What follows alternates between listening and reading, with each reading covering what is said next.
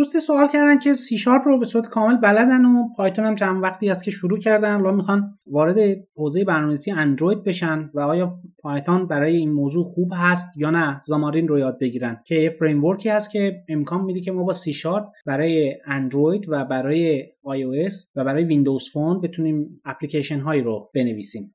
ببینید این که حالا صورت کامل سی شارپ رو بلدن و رفتن سراغ Python این یه سوال رو ایجاد می‌کنه که برای چی؟ خب چه کاربردی رو می‌خواستن داشته باشن از پایتون که سی شارپ براشون مناسب نبوده؟ اگر برای برنامه نویسی اندروید بوده این کار که به نظرم مسیر درستی نبوده. چون خب اساسا می‌دونیم که برای نوشتن کد native برای Android Java زبان مناسب تریه ولی اگه بخوایم کلی نگاه کنیم و بخوایم با یه تکنولوژی بریم سراغ برنامه نویسی موبایل حالا Android iOS و Windows Phone Xamarin هم می‌تونه مناسب باشه چون کد native برای همه این پلتفرم ها درست می‌کنه و می‌تونه مناسب باشه. از این نظر جلوتر هست. ولی شما مثلا با خب Java برای اندروید برنامه بنویسید غالبا دیگه فقط همونجا هست. جای دیگه قابل استفاده نخواهد بود. بخواید برای iOS بنویسید باید از نو و مجددا باید پیاده سازی بشه. ولی در زاماری این امتیاز وجود داره. هرچند خب این امتیازه همینجوری به دست نمیاد. قطعا یه سری چیزها از دست میره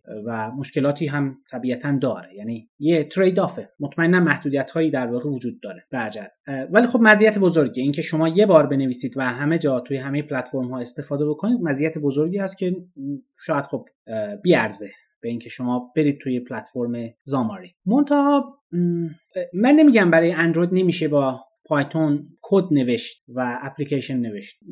میشه برای خیلی از زبانهای برنامه نویسی این امکان وجود داره. منتها پایتون عموما ابزار این کار نیست.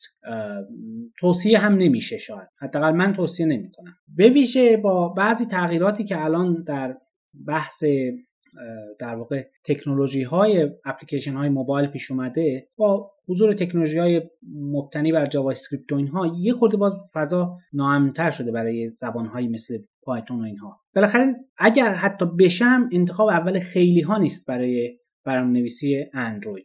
ولی خب نه اگه می‌خواید وارد حوزه هوش مصنوعی بشید کار با data دارید کار محاسباتی دارید کار مهندسی دارید بالاخره کار تحت وب دارید. Python زبان خیلی خوبیه و خیلی امکانات زیادی هم داره و خیلی هم کوچ کردن به Python. نمیگم من برای اندروید مناسب نیست ولی گزینه اول فعلا حداقل نیست و توصیه نمیشه. اگه سی شارپ مسلط هستید شاید Xamarin و شاید اگه فقط می‌خواید اندروید کار کنید کوچ به سمت Java شاید بتونه گزینه مناسب تری باشه. باز ولی خب این صرفا یه منبع این چیزی که من دارم میگم صرفا یک منبع هست برید شاید با افراد دیگه هم مشورت کنید بپرسید پرسجو کنید توی محیط اینترنت.